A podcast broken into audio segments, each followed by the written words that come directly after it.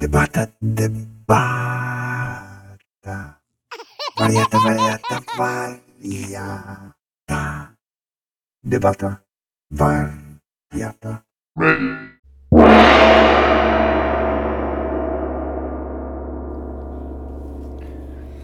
Cześć, tu Kujdem. 20 stycznia, 18 dzień protestu. Waga 65,5. Samopoczucie. Przepraszam, tak kiedyś. Do dupy. Wśród różnych notatek znalazłem taki zapisek, takie znalezisko. Postanowiłem się z nim, nim z Wami podzielić. Zapraszam. Świat dzieli się na tych, którzy wierzą i tych, którzy nie wierzą. Jest jeszcze podobno trzecia opcja, ale wymyślił chyba jakiś prawnik. Agnostycy bowiem przyjęli stanowisko sprzeczne moim zdaniem logicznie i w istocie absurdalne. Rozważmy rzeczowo ten trzeci twór, często uznawany za najbardziej wyważony wybór, a w rzeczywistości będący po prostu odmową zajęcia stanowiska. Definicja pojęcia z encyklopedii PWN.pl. Agnostycyzm. Stanowisko wykluczające możliwość poznania absolutu, Boga. Przeciwstawiające się zarówno teizmowi, jak i ateizmowi, a także tezie o materialności i poznawalności rozwijającej się rzeczywistości. W znaczeniu potocznym wstrzymanie się od osądu co do istnienia Boga. Skutek logiczny. Jest to odmowa udziału w debacie uzasadniona brakiem możliwości skutecznej weryfikacji słuszności wyboru między niewiarą a wiarą. Agnostyk na pytanie, czy Bóg jest, nie udzieli żadnej odpowiedzi, bo nie ma zdolności jednoznacznego ustalenia, czy jego wybór jest prawidłowy. Przeczytajcie to zdanie z uwagą jeszcze raz. Agnostyk na pytanie, czy Bóg jest, nie udzieli żadnej odpowiedzi, bo nie ma zdolności jednoznacznego ustalenia, czy jego wybór jest prawidłowy. Wtedy zrozumiecie, jak absurdalną pozycją jest ta opcja. Agnostyk bowiem w ogóle nie rozważa tematu sensu istnienia i pochodzenia, uzasadniając to ryzykiem błędu w podjęciu decyzji. Jego postawa przypomina mi powieść o, przypomina mi przypowieść o talentach której ukarany został ten sługa, który zakopał talent przekazany na przechowanie przez jego pana, bojąc się jego utraty, a wynagrodzeni zostali obaj, którzy zaryzykowali pomnożenie kapitału.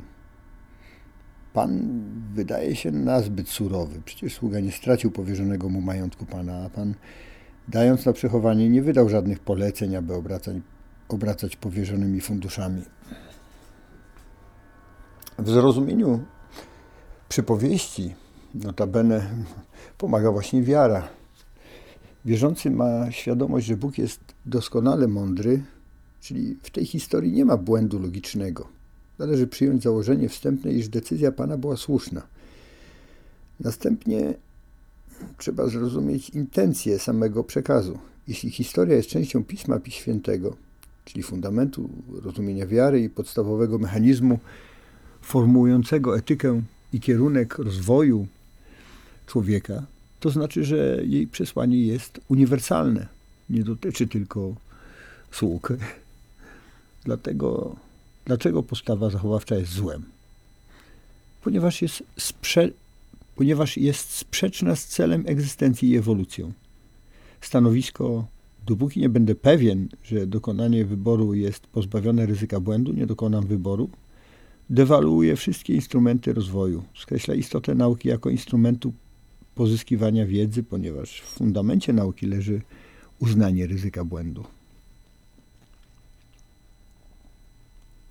Badając historię o talentach metaforycznie, dostrzegamy, że sługa zachowawczy jest negującym całą opowieść.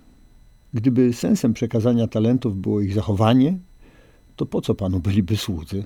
Przecież sam mógłby je zakopać.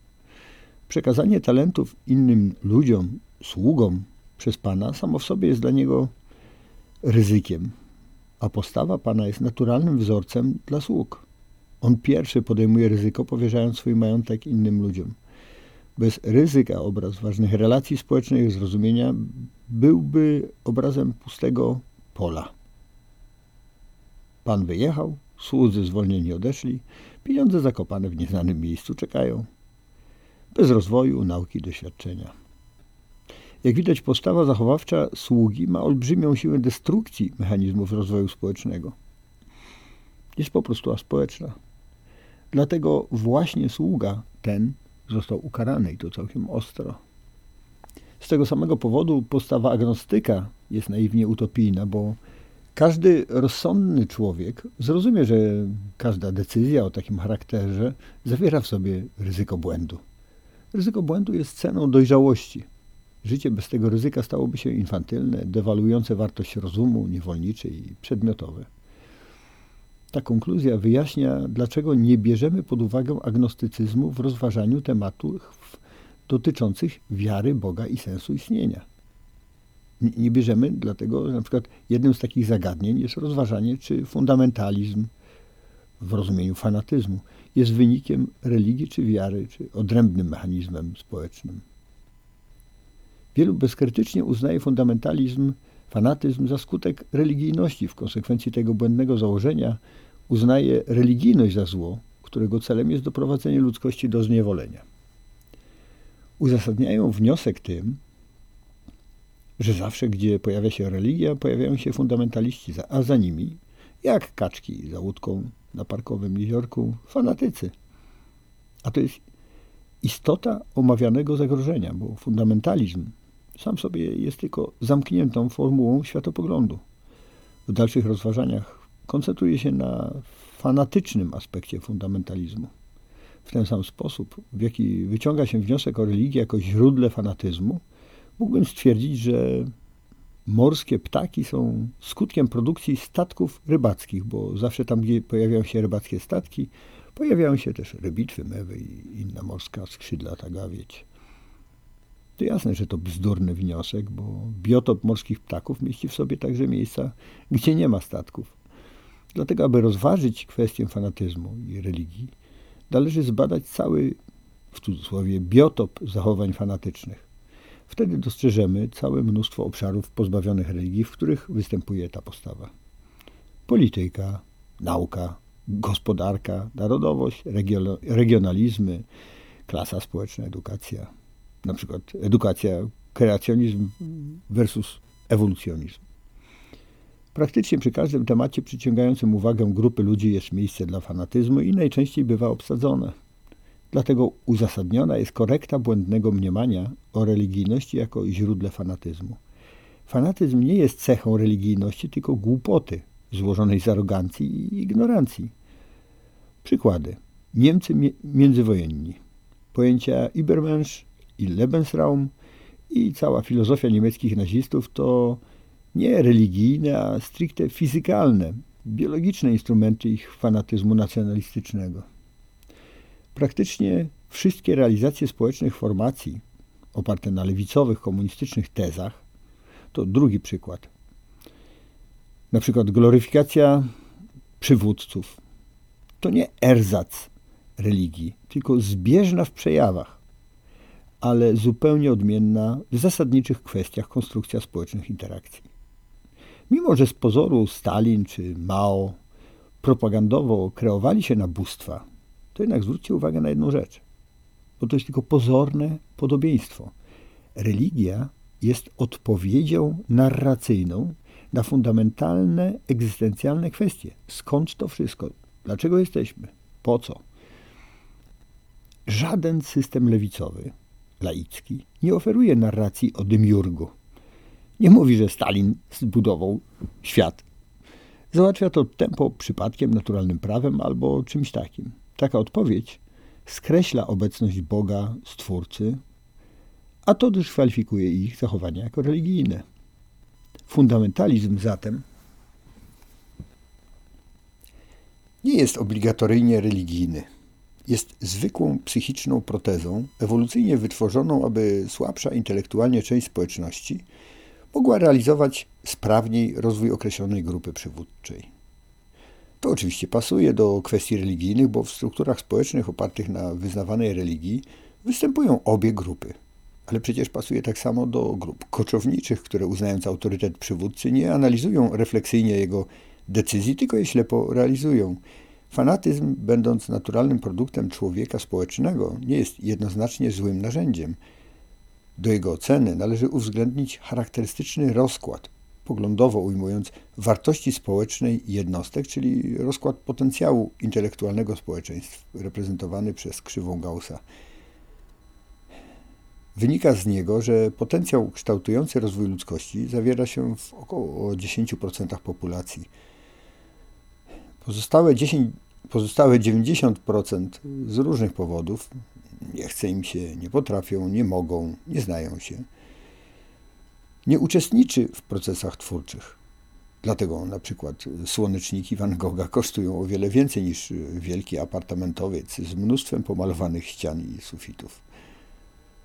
Fanatyzm to narzędzie pomagające dominującej strukturze w, że tak powiem, prowadzeniu stada. No cóż, właśnie to zjawisko opisuje pojęcie barany panurga. Co prawda cechuje je pejoratywnie, ale optymalnie przedstawia zasadę. Pamiętając o rozkładzie skrzywej Gaussa, już widzimy, że istnienie tego instrumentu jest nieuniknionym procesem bez znaczenia jest tu branża. Istotny jest wyłącznie rozkład dojrzałości obywatelskiej. W społecznościach totalitarnych silny, wymuszony kontrast i odpowiednie filtry migracji między piętrami społecznymi, czy na przykład partyjny jest, czy porządnie wierzy, kto certyfikuje jego stopień naukowy, korzystnie wpływają na powszechność tego zjawiska. Im bardziej świadoma społeczność, tym mniejszy fanatyzm w niej występuje. Mamy proste przykłady państw na wskroś, faktycznie religijnych, gdzie nie występował w znaczącym stopniu fanatyzm. Starożytna Grecja, Rzym, Egipt. Równolegle mamy przykłady z dziś państw antyreligijnych i tzw. Tak laickich, gdzie fanatyzm znajduje wielu odbiorców. Francja, Korea Północna, Rosja. Dlatego, wracając do źródła tej refleksji, choćby kwestia fanatyzmu obala mit agnostycyzmu jako ochrony przed fanatyzmem. Reasumując, mogę stwierdzić, że, że agnostycy są dość zabawną grupą, ponieważ zachowawczo wybierając pozornie bezpieczne rozwiązanie, wylewają dziecko z kąpielą. Nie tylko ich wybór nie chroni przed fanatyzmem, czy pokazuje lęk przed ryzykiem, fundamentem dorosłości w końcu, ale jest najgorszą opcją, bo nic nie wnosząc, pozbawia odwagi i wyobraźni. Na koniec porównam to do miłości. Taka sytuacja. Naprzeciw osiedlowego sklepiku mieszka kawaler. Codziennie rano przed pracą widzi śliczną dziewczynę robiącą zakupy. Zakochuje się w niej. I teraz wierzący aranżuje spotkanie przy sklepiku, bo wierzy, że mu nie odmówi. Niewierzący, oceniwszy szansę, decyduje się poderwać księgową w swojej firmie. Taki wybór. A agnostyk stoi codziennie spokojnie w oknie, przygląda się pojawiającej się kobiecie kątem oka i myśli. No cóż, brzydka nie jest. Przyjrzę się jeszcze trochę i jak będę pewien, że mnie nie odrzuci, to ją zaczepię. Jutro, najpóźniej w przyszłym tygodniu, góra miesiącu. I tak stoi pierdoła w tym oknie i stoi. Jakoś nie widzę się w tej roli. A wy? I to tyle na dziś. I to już koniec debaty wariata. Please just get out of my face. Missile launch initiated.